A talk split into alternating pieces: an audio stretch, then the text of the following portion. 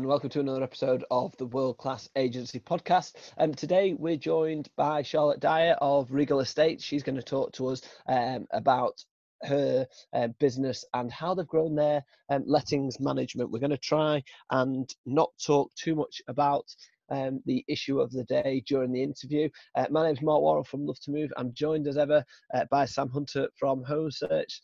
Sam, hey, let's not talk too much coronavirus, but what's going on?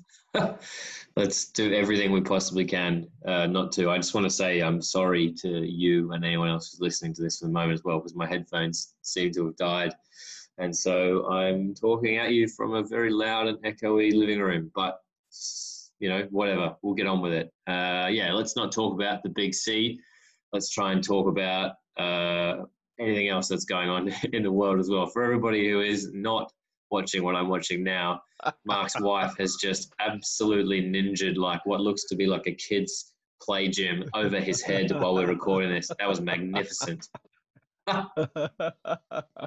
yeah, well, I'm guessing I'm not the only one at the moment balancing work and um, home life. So, yeah, you're quite right. That was my wife trying to remove um, the play market play um, like little thing for the for the boys to play with. So I'm set up in our spare room. We do not have the ability to set up a proper office, so I'm squeezed into my spare room. Sam can see kind of kids' toys behind me and, and what have you, and I'm sure. Like, like, like many estate agents and any other profession as well, it must be said. At the moment, we're balancing um, work life and just making do with with what we've got as, as best we can, and trying to keep positive. Agreed. How is working from home going? Um, so today is my first full day working from home.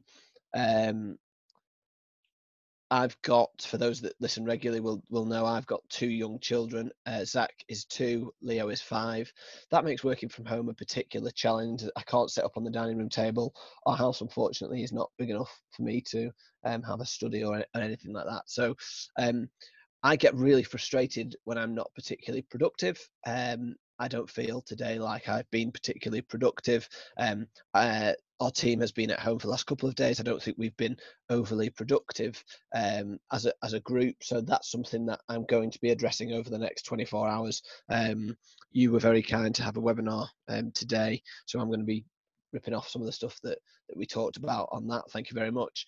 Um, and I think the big thing for me that I took out of that webinar, if you're quite happy for me to share it, Sam, is to have a close the day meeting as well. So it's sort of 20 past four now. Um, we're coming towards the end of the day, and I think I need to try and wrap up with my team um, what's gone well, what's gone not so well. Um, and it's just getting used to working in a different way, I think. Yeah, I, I would agree with that uh, 100%. Like, one of the reasons none of us ever work from home either, and still don't really know what we're doing. Um, but it's become really clear that the more you talk, the easier it becomes, and the less maybe maybe not the easier it becomes, but the less mistakes happen.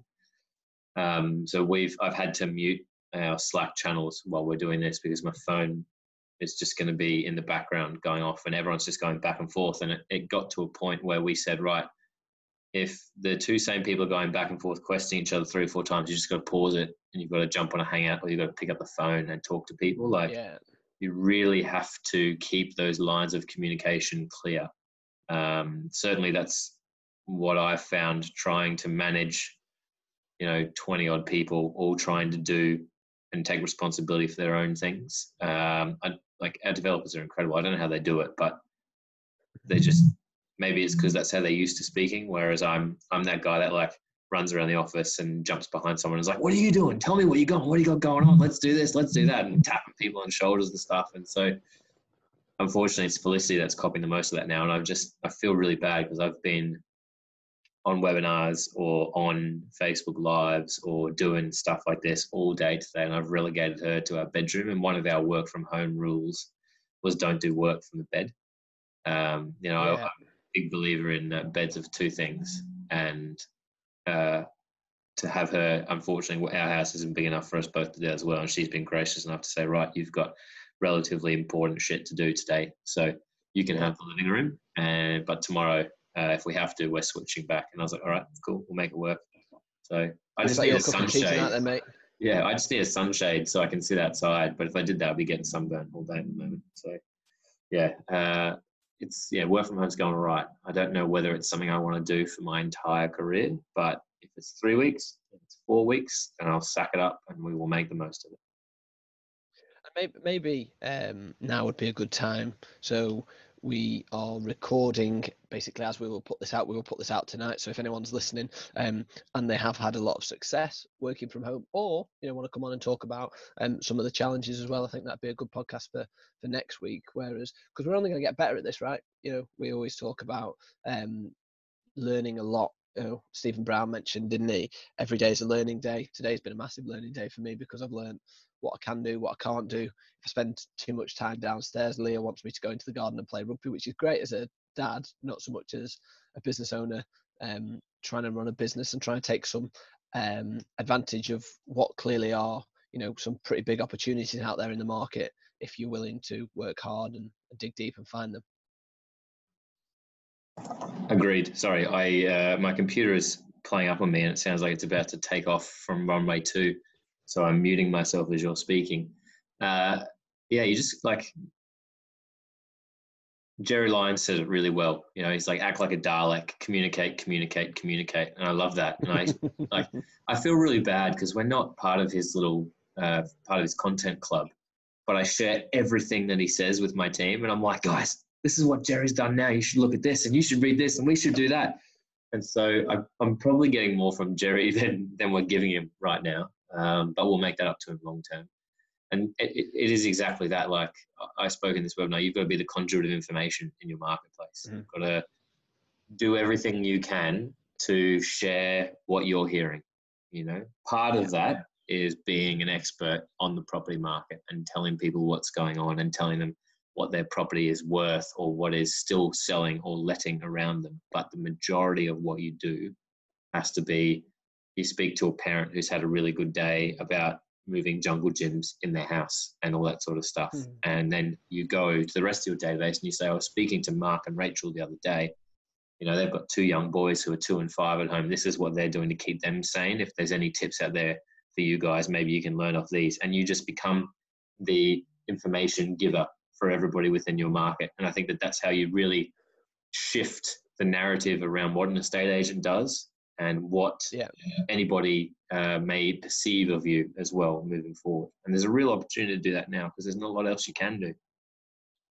Mhm. Absolutely agreed. One of the big things that you talked about being a conduit of information and what have you that I really, really liked was if you see an article on BBC News that is, you know, you know relevant even partially to the market. So you could have you could have jumped on a video nine o'clock last night and said, right guys, we're in full lockdown. Um, we're not able now to conduct viewings, but what we have got is we've got virtual viewings. Um, for anyone listening that hasn't watched Chris Watkins' um, video on how um, vendors can record their own virtual viewings, I would encourage you to do so straight away. I've I've I've recorded quite a few um, video walkthroughs of our properties over the last week or so, um, and I've just booked our first virtual viewing in as well because it was a viewing that was scheduled for this afternoon that obviously we've had to cancel. Um, so I'm looking forward to seeing how that plays out and how you know maybe that could be another tool in our kit bag moving forward. It's a time to learn, right? Um, Yeah, I, I don't think that there is really anything else that you can do, nor a, a mindset really that you can um, adopt. I think if people come at this from, oh, well, it's all over, then it is. But if they come at this Mhm. from, I'm going to smash it and I'm going to get all the listings and I'm going to get every instruction on the market and go after my own stock, then you won't win either because you'll just suck uh, the empathy out of the room and you're probably doing what everybody out there expects a typical estate agent that buys into that perceived reputation to do. So, yeah, mate, I, I, I would say Stephen's putting great stuff out, Jerry's putting great stuff out. Uh, Simon and David are doing like daily podcasts where everything that they're putting out right now is just practical and actionable. You know, there's nothing super special about what anybody's putting out there, but if you listen to it and you do the work, then you will put yourself in a really good stead to come out this other side, you know, a better human being, but a better estate agent as well. Yeah, absolutely, and and I think one of the things that I expect um, Charlotte to talk to us about as Mm. well was um, processes. So we had um, Yeah. Rob on the pod um, probably a couple of months ago now. He talked about um, obviously what they're doing at Iceberg and a little bit about what they're doing at, at Regal Estates. And I'm sure Charlotte will go into more more depth about the processes. But um, for any agent that's listening, but you know the stuff that we've talked about, what I would really um, encourage you to do is have a look at all of your processes. Um, Asad Riaz from Location, Location, Location um, did a podcast episode on the Estate Agents podcast. If you haven't haven't listened to that, I would encourage everyone to take a listen and um, implement his OGAPing processes. It's one of the things that we'll be doing over the next um, the next few weeks. Definitely, it's it's time to work on the business rather than in the in the business, in my opinion. Yeah, you're exactly right. I will send our apologies to Assad because his business is only called Location Location, but that's okay. well, I'm sure I'm sure he'll let me off. Yeah. Um, This time around. Yeah, uh, well, I think I might have done it before as well, actually, which you probably could have pointed that out to me before now. But hey ho, location, location, or add another location, you know, squared or cubed or whatever. Yeah, we'll uh, we'll, we'll we'll go from there. Shall we um shall we introduce Charlotte before I get someone else's name wrong? yeah, let's jump in. Today's guest is the current lettings director at Regal Lettings in Canterbury. She manages a team of 10 who together run and grow a portfolio of now over 650 properties. She's consistently grown the portfolio year on year and over her 13 year career uh, with landlord and tenant service right at the center of her strategy to win and retain business with every client they have. We know her as the smarter, hard, harder working and better half of the estate agency couple she's a part of. Charlotte Dyer, welcome to the World Class Agency podcast. Hello, thanks for having me on. It's our pleasure. Uh, for everybody listening at home, Charlotte was uh, dumped in this by her fiance, Rob Brady. Uh, he, he, he called me up one day and he said, You need to get Char on. She knows far more than I do and will be a better guest than I ever was. And so I thought, Let's do it. Oh, he speaks very highly of me, doesn't he? No pressure. he reckons that you'd be able to give us more value than he did. So, Oh, okay. So yeah, That's let's what hope we're so. doing. Yeah. Yeah, absolutely. Can you talk us through your career so far, Charlotte, and kind of your background into agency and how you've ended up? there? Yeah. I kind of fell into lettings, in all honesty. Um, despite being in it for nearly 14 years now, it wasn't an industry I consciously decided to go into. Funnily enough, I, I was working at JJB when I was 17 years old.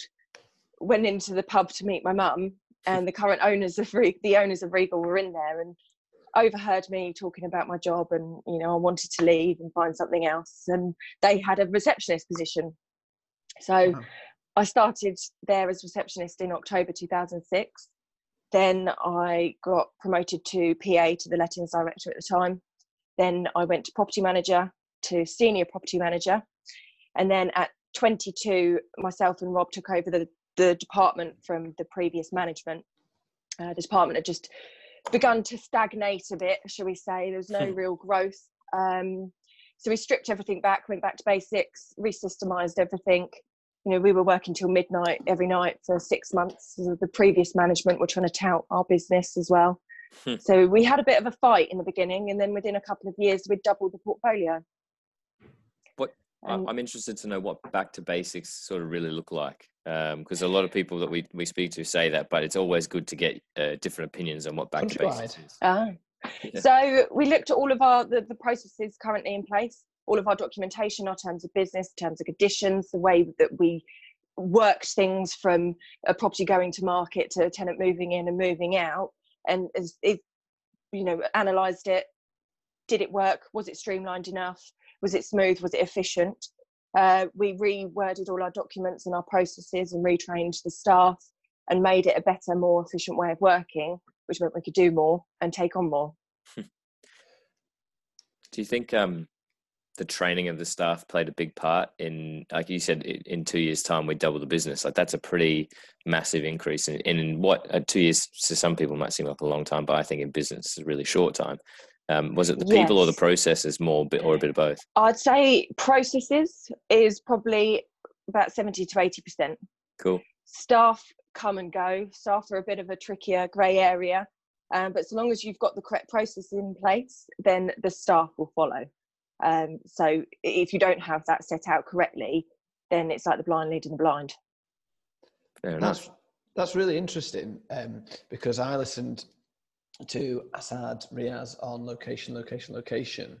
I think I think that's the, company name, and he talked about going through a process of what he called OGAPing all of Mhm. the systems that they use, all all of the processes, and basically reviewing everything. And if it wasn't either outstanding or good, making it so, as such. Is that basically the process that that you and Rob went through? Because I think I remember Rob Yes. talking about even how you answer the phone. Yes, yeah, exactly. Yep. We made everything more personal.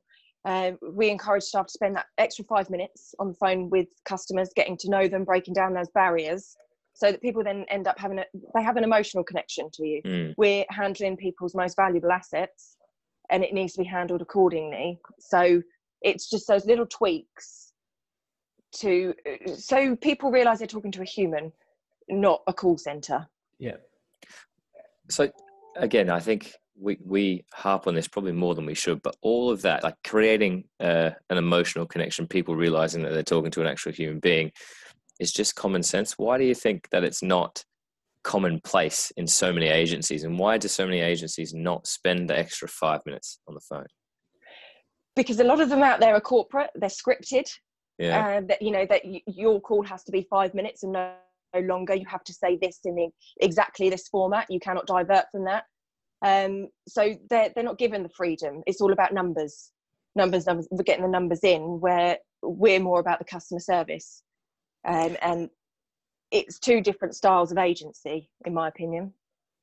It, it's interesting to me that that first style even exists because uh, it- Yeah. you, you, you, you make the point you're dealing with somebody's biggest asset, you know, um, and particularly one that they need to then maintain long term because it's become to them not just where they live. So they're not in inside those four walls every day, knowing if Mhm. there's mold or if something's gone wrong to then immediately fix it. So there's almost more of a responsibility on your shoulders and your Yeah, team's shoulders than everybody else. And I find it bemusing that so many companies do it the, the way that unfortunately you've just described where it's like well if we get 130 stick that's 30 instead of going after 50 and getting 35 by by Mhm. being service orientated Yep. um, I, I want to ask you a question. So that was all really positive um, and uh, not every day is a great day in real estate if that makes sense. Um, Yeah, so no, um, one not. of the things that we're trying to encourage with this podcast is talking about challenges that have been faced and then how we've overcome them. A lot of the people on here will talk to us and we'll ask questions about the wins as well as the losses. And so uh, Mhm. what, what are some of the biggest challenges that you've had in that career um, that like nearly 14 years is a long time and then what have you done to overcome them So we've had both personal and professional challenges to to face. Um, staffing, I'd say, is is a massive, massive challenge. Finding the right people that will follow your ethos, and when you re-systemize things or, or put changes in place, people don't like that. They'll drop off or, or leave, and they, they won't follow your ultimate goal. That's been quite a big challenge. Uh, it's, when we first took over, we had a very high staff turnover. I mean, property management does have a high turnover anyway, as a general rule, because it's it can not be a pleasant job. People don't always speak to you in a nice way when their boiler breaks down, but Mm. uh, you know it's part and parcel of the role. Um, so that has been, you know, we've been left for six months with you know less than half a team, which in peak times is a struggle, but our core staff have always we pulled in together we've done the overtime and made it work. So you you do need your team around you and or a certain percentage of your team that share your goal and, and will have your back in those sort of ride or die situations because that's what's get what gets you through. Um personal challenges I've, I've had a couple of bereavements that's taken me out of the business quite suddenly. I lost my 15 year old brother in 2014 um, and then my mother in 2018 uh, to suicide. So that the most recent one, we were out of the business for quite a long time. Obviously, my, my mental state wasn't so great then. So the, the department suffered as a result of that. But we had our core team that when we returned, we had to fight for. A, it took about a year to get back to where we were pre that happening. So it's not just it's all you know. Uh, staff have personal problems as well that Mm. They impact on the workplace, or even though they shouldn't, they do. I, I think that they they absolutely should. I um, mean, especially when we're in an independent, we're a family. yeah. Thank thank you We've for got a, sharing a very tight knit team. No, you're welcome. um, it does come back to that piece that you made earlier about how important it is to have the right people in place because um, certainly it, it- I know in Mark's business and our business in, in everything that you've gone through those personal challenges happen and most of the time they happen uh, at exactly the wrong time for Yeah. there's never a right time for anything like that to happen but Mhm. most of the time they happen at also exactly the wrong time when there's other things happening as well and if you don't have those ride or die people with you you Yeah. know, it, it makes it very difficult to even come back to Definitely. it, let alone come back and see success again in what I think is a really Mhm. short amount of time. So thank you It's so much difficult for, for the sharing that. customers as well because they feel the knock on effects of that. Mm. But because of the relationship that we build with our customers, I was able to be honest with them about exactly what was happening and they they stayed with us you know they supported us through that time as well. Whereas if they were just a number and we treated them as as such they probably would have left. And it goes back to that personal bit that you talked about right at the start. You created that personal bond um, with with your customers. I saw um, a post that Rob put on Facebook on Sunday, International Women's Day, um, about that. And as Sam said, thank you very much for sharing that. And I think sometimes in business, there's much more important things like you know what you, what you just discussed. Um, the way you overcame those challenges, by the sounds of things, was having the best people in that shared your vision, shared your values, and were willing to go to war for you, whether that was when you Mhm. were, um, you know, had your personal circumstances, or whether that was when you know you had lower staff numbers. So, Mhm. how do you how do you find those best people, and how do you retain them? Because one thing I was really interested in, Charlotte, is Mhm. and the first thing I've written down on my notes is over the 14 years you've had, um, you know, really good career progression. Is Mhm. that something that you instill in the team from as soon as they walk yes the door? Yes so we've i mean we found them by accident really um, we like find you. the best people come from hospitality um, like a pub kind of background that kind of environment Or JJB? Yeah. I was a waitress and a, a barmaid as well at some point. um, but you just, some people just have that inbuilt fire in them, that grit and determination. And, Mm. you know, I think people have either got it or they haven't. Sometimes you can, you can instill it into someone. Um, and then when you recognize those people, you do, you push them because you want them to progress and you build them up and you train them. Um, so my senior property manager now, my number two, who I couldn't be without, um, she started as a neg with us, uh, went to property manager, and within six months of property manager, you know, we said, no, you you deserve more. We're going to promote you to senior property manager. So, I mean, you do have to work with them and delegate, relinquish a certain amount of control so that they can grow on their journey, Mm. uh, which is uh, difficult for some managers. I can relate to that feeling. Absolutely. I still struggle. yeah but i think that that at a point shows your passion i uh, we've got some people that uh, work here who've been here now a year and have they, they are in the you know moment one strategy meetings and stuff like that and a year ago they were like i never thought that we'd be doing this and it's probably taken nearly that long for us to be like you know we don't need Yeah. to we, we can let go of the reins just a tiny bit and, and, and i think it's just you need people to share your passion and then once Yes. once they share your passion then It's easy. that, yeah that, that everything else flows you know because even if they might not understand the mechanics of exactly what to do if the passion's there they'll learn about it Yes, and they won't exactly. they won't rush to make uh, mistake mistakes will happen but they won't rush into it blind they'll go Mhm. they'll try and be cautious about potentially making mistakes and things like that and i think that's all you can ask of really good people Yeah, definitely. I mean, we're just training up uh, my second senior property manager now. So we've got another one climbing the ranks. nice Fantastic. very That's cool That's that's great stuff. Um, we've talked quite a lot about um, staff, Charlotte. What what would you say would be the best piece of advice you could give to any of our listeners um, today when it comes to growing manage, management, going properties under management? What's you know if there was one little gem that you could you could give, what have you found to be really effective? It's not one size fits all. You have to adapt and tailor yourself to that individual to So get the best out of the relationship. To tailor it to the individual, as in the, the individual landlord. Yep. So tell me more about how you would do that in in sort of practice. How does your I suppose service maybe differ from one landlord to the next? How how wide is that range? Oh, that's that's very wide. Uh, how long's a piece of string? But it depends. We've got you've got some landlords that are slightly more formal. They don't want to break down those barriers. They don't want to be personalised. Yeah. You will forever call them Mr. and Mrs. Smith. Yeah. It's never on a first name basis. So you you deal with them in that manner, in that respect, and give them that respect. Um, and so long as you keep to that that that boundary, they're fine. And then you've got the others that you know they want to go and have a pint with you down the pub. Yeah. um, and they'll let you spend they'll give you a limit and they don't really mind what you do with their property. They don't even want to know about it. So we Yeah. just get it all sorted for them. Others want everything run by them at every single point. So it's we do that depending on what they want and how they like. And you're constantly learning as situations arise how they like things managed. And do you have a process of asking them, or is it just sort of intuition and experience? intuition and experience uh, but we do always uh, particularly with new landlords we'll ask the questions because you have to. We we go to them and say well how would you like this handled? And then Yeah. from you know every year after that we just do that. We don't need to ask the question. They don't get bothered and we're doing what we're supposed to be doing Very good. That, that was my question. So thanks, Mark. Great man. Yeah, absolutely.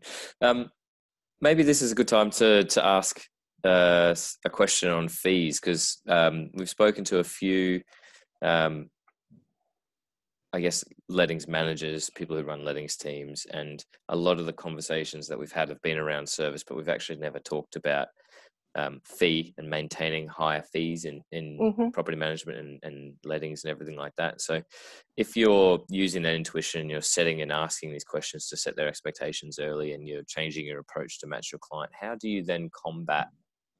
Uh, we call uh, our favorite agent Barry down the road, who comes in. So Barry walks in after you sat down and run them through the perfect process of, of Mhm. having everything managed, and, and Barry goes, "Well, I'll do it for half that." How are you combating that, and how are you maintaining a good fee to, to again pay for the good service and the good people you have in your business? you just have to try and point out what those kind of agents aren't really compliant they don't know about the lo- the legislation or the local authority sort of things that need to be picked up on for properties um, so they'll say yes i'll do it for percent but you've got a property there that doesn't have the c4 classification to be an hmo Mm. i'm going to advertise it well no. So we'll counter those with industry knowledge and that person will generally realise well hang, i got half a spiel there from that person and this one was much more informative. They knew what they were talking about. They advised me what i need to do what i need to look out for the consequences and implications that that is for me. So they automatically see our worth against that agent's. Don't get me wrong we do still lose business to that cheaper fee because some people are just money orientated they don't really care for the service that they're getting um, they soon come back a couple of years down the line Yeah. they knock on the door again uh, once they've realised and experienced that. You can't always beat a cheaper fee. It's just we, we have to accept it. Um, but generally, we just we give we provide them with the knowledge of what we do, how we do it, and why paying that fee is worth it. That's all you can do. Do you think in this day and age there's a little bit um, about scaring landlords because of the amount of legislation? Maybe scaring to the wrong word, maybe educating would be a little bit better because there's so many pieces of legislation. So to justify Mm. your fee, do you have to take them on a journey when they then sit back and think, oh my God, I don't want to do this on my own or I don't want to do this with Barry? Yes, definitely. It has to be informative but not boring because they just won't pay attention. Yeah. and and trying to make it not sound so negative because that's all hmm. legislation seems to be this is oh my god i'm going to have to spend out more money i'm my tax rates are being cut this that and the other and it feels like they're just being beaten at every point in the road so it's educating them to say well hey yes this has happened this is what we can do to work with you to counter it. And just take them on that journey to show them that it doesn't have to be so scary. And that if you are a good landlord and you maintain your property and you do what we're telling you to do it can still be a very fruitful venture. And do you talk about rent potentially going up in the future as these all this legislation comes in and maybe drives some landlords out of the market? yes i mean we have seen that happen. Obviously the tenant fee ban came in last year um, so a lot of landlords have wanted to exit the market, um, but others have kind of stuck with it. Rents have increased, but there is still a ceiling. You know, they can't continue to increase rents uh, with an, an unknown end result because that's that's ridiculous and, and you can't expect that to happen. But rents will rise as a result of this, and then as you get more and more rents within the area, that it, it, it will go up, but there is a ceiling. Can I ask a question on, on the rental chat? Because uh. I feel like the agent that manages where I rent handles this conversation really badly. Um, and that's how do you manage the rental increase conversation in the right way with the tenant? Because sometimes the tenant is the best asset right. that a, a yes, landlord yeah. can have, and you know rents have to go up. Um, mm-hmm but there's probably a better way than sending an email that has no one's name on it just to say uh, as of next week your rent will be going up or whatever which i'm pretty sure isn't legislated anyway um, but is that, yes. is that, what happened to you uh, yeah and i just said no and i still pay the same rent that i did three years ago so yeah. it's i mean we we start uh, renewal discussions sort of three months before the end of the tenancy cool uh, we will we might suggest a rental increase, but we always say to landlords and encourage landlords that it is better to have keep your tenant than have to find a new one. Mm. Generally, we sort of go for we'd rather longer term tenancies. It is much better for the tenant and the landlord that way. So if you do put an increase on, keep it minimal. You know, 10 to 15 pounds max. I mean, I've seen other agencies do 50 to 100 pounds on a rent mm. increase annually and that's just completely ridiculous. I mean who can afford that? That's not morally right and it's not manageable. The, the landlord then ends up losing a tenant. The tenant then has to move. It serves no purpose for either party and all the while that property's empty the agent isn't getting anything out of it. Mm. so keep it manageable for both parties and realistic to manage both parties expectations and needs I always think if someone's happy in a house, why would they move out for 25 Exactly. Yeah. But then wait, I'm not in London, am I, Sam? What did they want to put yours up by? uh, ours, so our rent is 1680 quid a month for a two bed, uh, and they wanted to make it 1850. Oh, wow. Wow. Yeah. Um, we, we, we hadn't had the rental increase in two years, and we hadn't heard from our property manager in two years. Uh, and I said, oh. before we talk about rental increase, maybe we should get a gas safety certificate. Uh, maybe we should do a. And, and oh. so the, the landlord was in this email. So I, I went back to them and said, maybe we should get a gas safety certificate um, maybe you should do a quarterly inspection or a six monthly inspection. We're fortunate enough that I can send you some photos that our house is still in really good nick. Oh wow! Um, wow. Yeah, and we just started That's to get really some bad. some mold somewhere. so I said, and, and while we're on this, maybe this should take care of.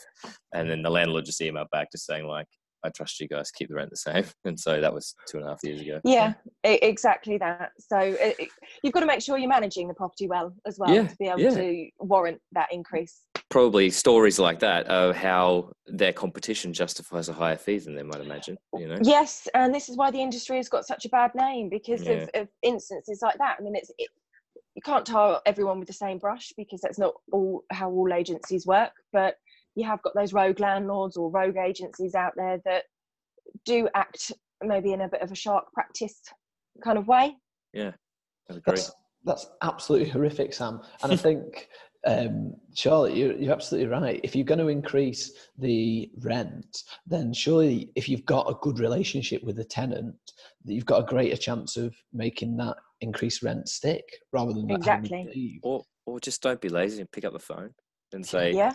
Did you know that the rents in your area have increased? Your landlords asked us, uh, uh, you know, to consider if you guys would, would pay a little bit more every month just to bring them in line with what the average is. Yes. Like that's exactly. how, how, how much easier is that to have a conversation? I mean, the tenant has mm. every right to be like, well, we prefer not to. We really yeah. want to stay here. But then you go yes. back to landlord and say, I spoke to them. They really want to stay there. They're great tenants. Maybe we should keep it at the same. Mm-hmm. And so suddenly it's back to everything you've been talking about relationship, emotional buy in, good people, working with good people, tenants having good stories to tell about you. Exactly yeah I, I, don't know I, have just got one of the poorer estate agents uh, maybe in the world who manages my property but it's it, it's worked for me financially so i shouldn't yeah. complain too much yeah. I'm, enjoy- I'm, enjoying your story of awful your stories of awful estate agency over the last few weeks huh? Yeah don't try and buy a house in london it doesn't work yeah the london uh, market i've had friends that rent and oh, the problems that they've had, and Yeah. that I get involved. in. You shouldn't, you shouldn't stand for this. Quote all the legislation, and then No I get cheap rent. So I'm gonna, I'm just gonna let it be. yeah. Maybe that's our call. We need to speak to some good London estate agents in the future. Yeah, future. absolutely. Change yeah. our own Balance it out. Yeah. Um, There'll, be- there will be some. yeah, there, oh, there are. I mean, that, we we know Yeah. plenty. It's just unfortunately that they, they don't have anything I want to buy. Sadly, yet they're all a bit above where I am. Yeah. Um, Charlotte, just to um, wrap this up, a question that we ask all um, of our guests. I don't know whether Rob's primed you, but um, what does world class estate agency look like to you? It should be professional with a bit of fun, uh, but most of all, it should be honest. Um, so there should it should have security, knowledge, and trust. Security, knowledge, and trust. I like that. I'm trying to write as fast as I can. Yeah, no, um, that was a good answer. Thank you. Maybe you had prepared for that. Yeah. I, I did prepare my answers. Very good. At least somebody was prepared for a podcast with us. I like to be organised. Yeah, I'm, very I'm good. a bit of a geek that way. No, I think organization is a superpower, and if you've got it, uh, it, it Mhm. definitely helps. I think manage uh, stress, anxiety, keep you calm, all that sort of stuff. Yes, definitely. So I, yeah, I just want to say thank you, Charlotte, um, again for for sharing that personal story. I think uh, it takes a lot of guts and courage. One to talk about that so openly, but two to go through it and come back out the other side. Um, and I'm sure that there are people listening to this who may have gone through similar things, and to know that there are other people out there sharing the same um, challenges, uh, personal and professional, um, it is always a good thing to help stay on the path to towards the light. So, thank you, um, Mhm. and thank you for No. sharing all your Well, thank you very about. much for having me on. It's, it's been a pleasure from, from both of us. great. Thank you. Let's Yeah. talk to you again. Thank you. Cheers. All right, take care. Bye. Bye. Cool. Mate, your little app for cancelling out noise was amazing. I can't hear that clap. I don't even know it's. I didn't even know it was on. No, well, I can't couldn't hear that clap. clap at all. No, it's incredible. Let me let me see if it is. Could you hear Ray when she was moving shit around in the background? No. I did. I did mute her a bit, but um, oh, awesome. If, if that's it's, now, Jerry is putting a lot of good stuff out. He's practicing what he preaches as well, isn't he? He is, man. I mean, he's just a legend, you know. Um, yeah, don't know what more to say. He, he's just been the guy. Like we've had a couple of emotional conversations over the past week where we've just been trying to, you know, figure this out, talk each other through it, make sure that we're there for each other, but also that we're doing whatever we can for anyone else that needs it. Um, and sometimes Yeah. when I had a particularly bad day, um, I think Thursday, where I was just it was like agent after agent where two people called me who were let go and they said you sent that email out on tuesday it said call you if you need it so we're calling you and i was like oh guys like i'm here for you but Nice. i Great, uh, it- yeah it was it was you know that that was nice but it was i had no energy left at the end of the day you know Yeah. one of one of our um, team members was sick here, so I was a little bit anxious about whether I was sick. So I was, you know, Lissy and I were sleeping in separate rooms and stuff like that. So I had a call from Jerry, had a call from Stephen, um, and they both just sort of listened to how bad my day was, and then they were just like, "We all have bad days. We're gonna have bad days tomorrow, but at least we got people to talk to, you know." So yeah. and An- Andy's the same. You know, he and I have talked every day for like ten days, I reckon. So there's good people around, which is nice. Yeah, absolutely. And I think I'm, I'm, i we're massive part of that idea sharing estate agency drive that's going on at the moment, which is you know is massive, isn't it? Yeah, for Right, sure. What what what notes we got to talk about? Should we um should we just jump in and unpack it? Yeah, just do it. So, a massive thank you to Charlotte Dyer once again for joining us on today's episode of the World Class Agency podcast. Um, I don't know about you, Sam, but um, a lot of really good takeaways. We've not had a lot of um, lettings agents on the podcast, and obviously, it's such an important part of um, a lot of estate agency businesses. But I, I took a lot of that. There was I had a lot of learning because I'm mainly involved in sales rather than in lettings, but I, I had a lot of really good takeaway. I've got a full page of notes yet again. Yeah, I mean, it's probably something that we need to highlight more, given even even situation we find ourselves in now. lettings are what's going to probably prop a lot of businesses up over the next yeah. couple of months. And so to just, again, it's been funny timing when we've managed to release these podcasts because they've sort of all worked when they needed to work. Um, but I think that's luck rather than really good planning for that. That is that is sheer blind luck, absolutely. um, but it's nice, you know. There wasn't anything in there that was. Uh, I mean, it was all really practical stuff, but there wasn't anything in there that was like, oh, that's a, you know, that's like warp speed new idea. It was really just talking about nailing your processes, you know, going back to basics, spend that extra five minutes on the phone so that you get an actual emotional connection with your landlord, and that's going to lead to higher fees, better retention. Um, yeah, I, I, it all made sense to me, and it just it reinforces there's no difference between an estate agent or a letting agent.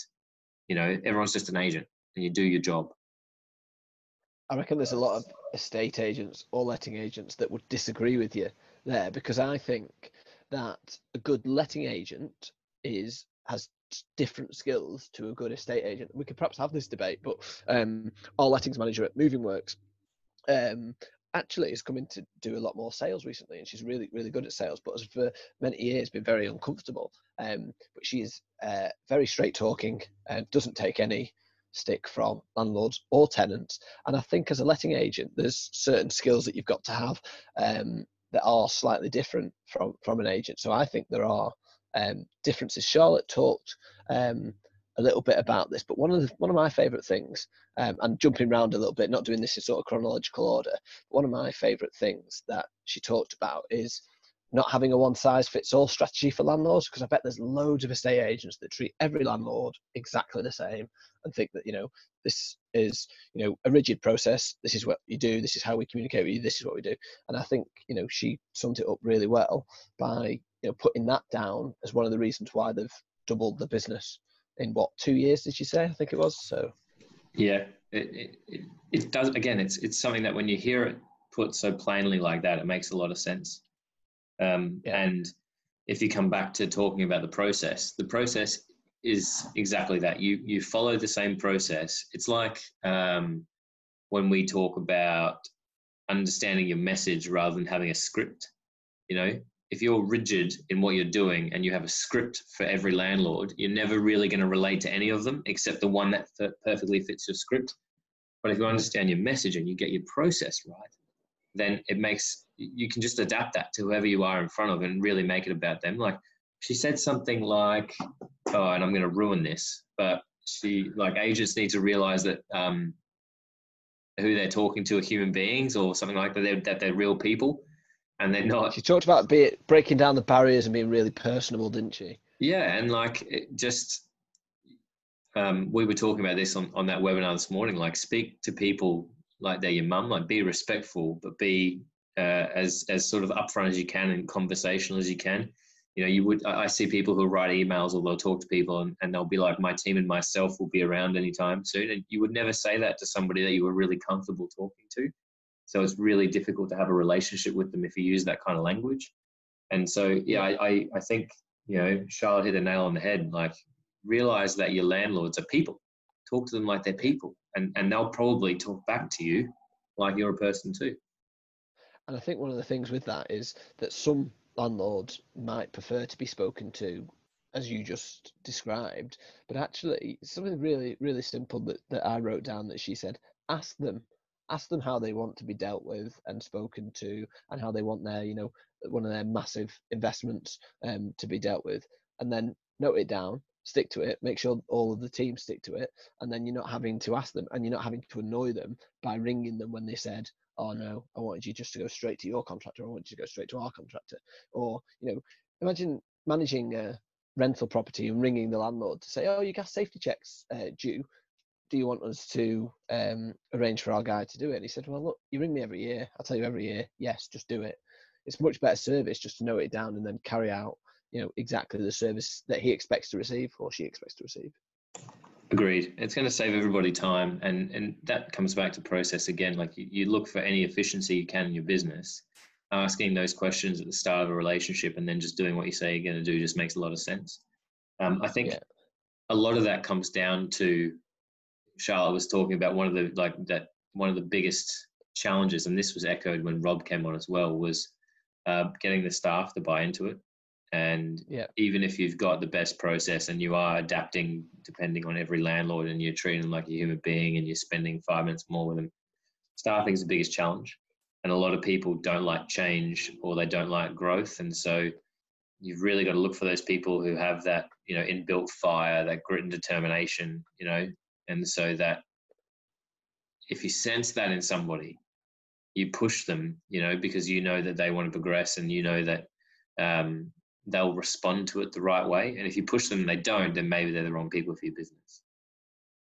Absolutely. She talked about that from the staff, and we've had a few people talk about recruiting on culture and values and, and all of that. And I don't think there's been a time in, our lifetimes, never mind, you know, within estate agency, but I don't think there's been a time in our lifetimes where um, it's been more demonstrable how important culture is. Some of the favourite um, email updates that I've read have related everything that is going on in the business. So one of the local solicitors said, um, this is our coronavirus policy and sorry to mention that word but uh, we're going to relate all of it didn't say this but that's what they did they related all of everything that they're doing back to their people their technology um, their innovation and there was one other as well um, but it's it's relating it all back to that. And in times of uncertainty i've heard you talk about it very well as well over the last week or so relating it back to the culture. And i think you've got to sit down and define that um, and she talked about um, as you say, grit and determination um, within her business, using it for staff, and then at the moment using it to to communicate as well. I think is really really important. Yeah, I just stole those words right out of her mouth because I think she nailed it perfectly. Um, Yeah, I agree. Interestingly, on the lettings piece, and this is probably where you and I were nodding along the most because it was new to us. Like there is so much more um, knowledge, legislation, information that you need to know as a lettings manager, even as a lettings neg, compared to there's a lot of stuff you've got to know on the sales side of things as well, but it really does get next level with the lettings. And I'm glad, excuse me, I'm glad that Charlotte reinforced that point that, you know, outside having charisma and personality and being a good person and understanding your processes, you've you've really just got to know your stuff as well. To the point where you have those answers as soon as somebody asks you a question. Yeah, it's um, it's really stepped up on the letting side of things in the last few years, hasn't it, legislation wise? Um, but Charlotte used that as her justification for higher fees.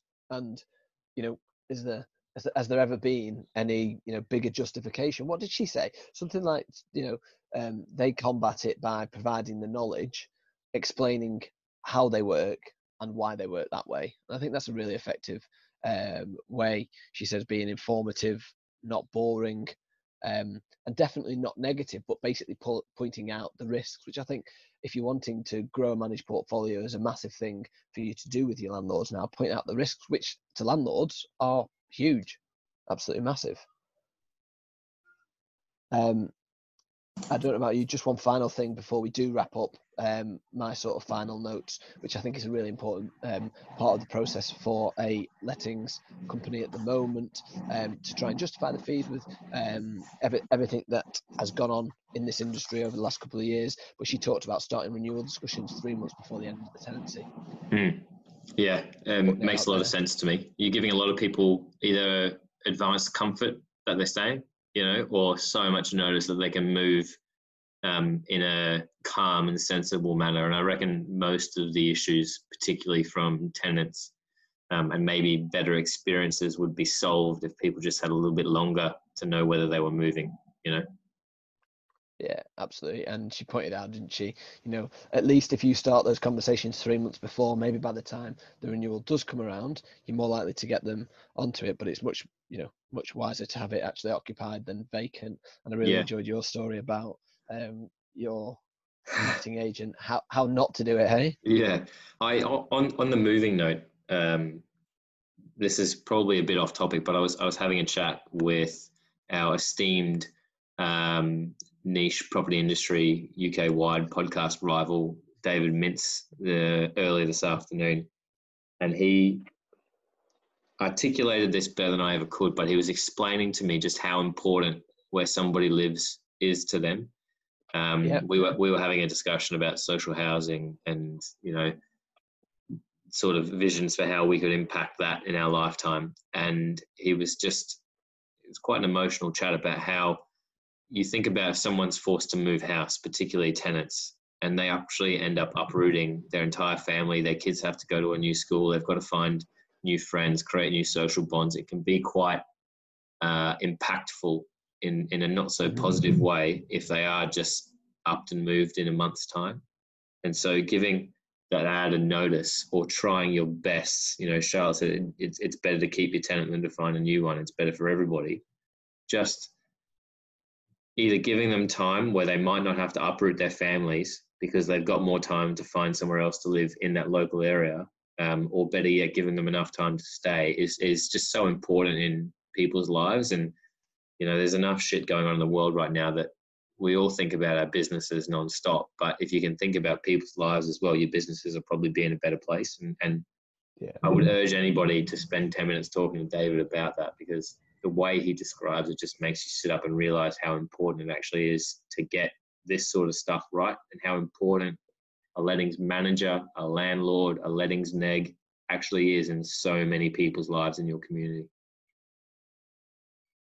Absolutely. I couldn't I couldn't put it better myself. Um, Sam, thank you very much. Um, just before we do go, um, a massive thank you to to Charlotte Dyer. Um, last thing for me to say, I really, really appreciated her honesty as well when she came on. She talked mm. about her personal challenges as well, which must have been quite difficult um, for her to, to do. So thank you very much, Charlotte. We really, really appreciate um, both your time and, and your honesty. Um, thank you, Sam, and thank you to everyone for, for listening. I'm Mark Worrell. He's been Sam Hunter. Thank you very much. We'll see you next week.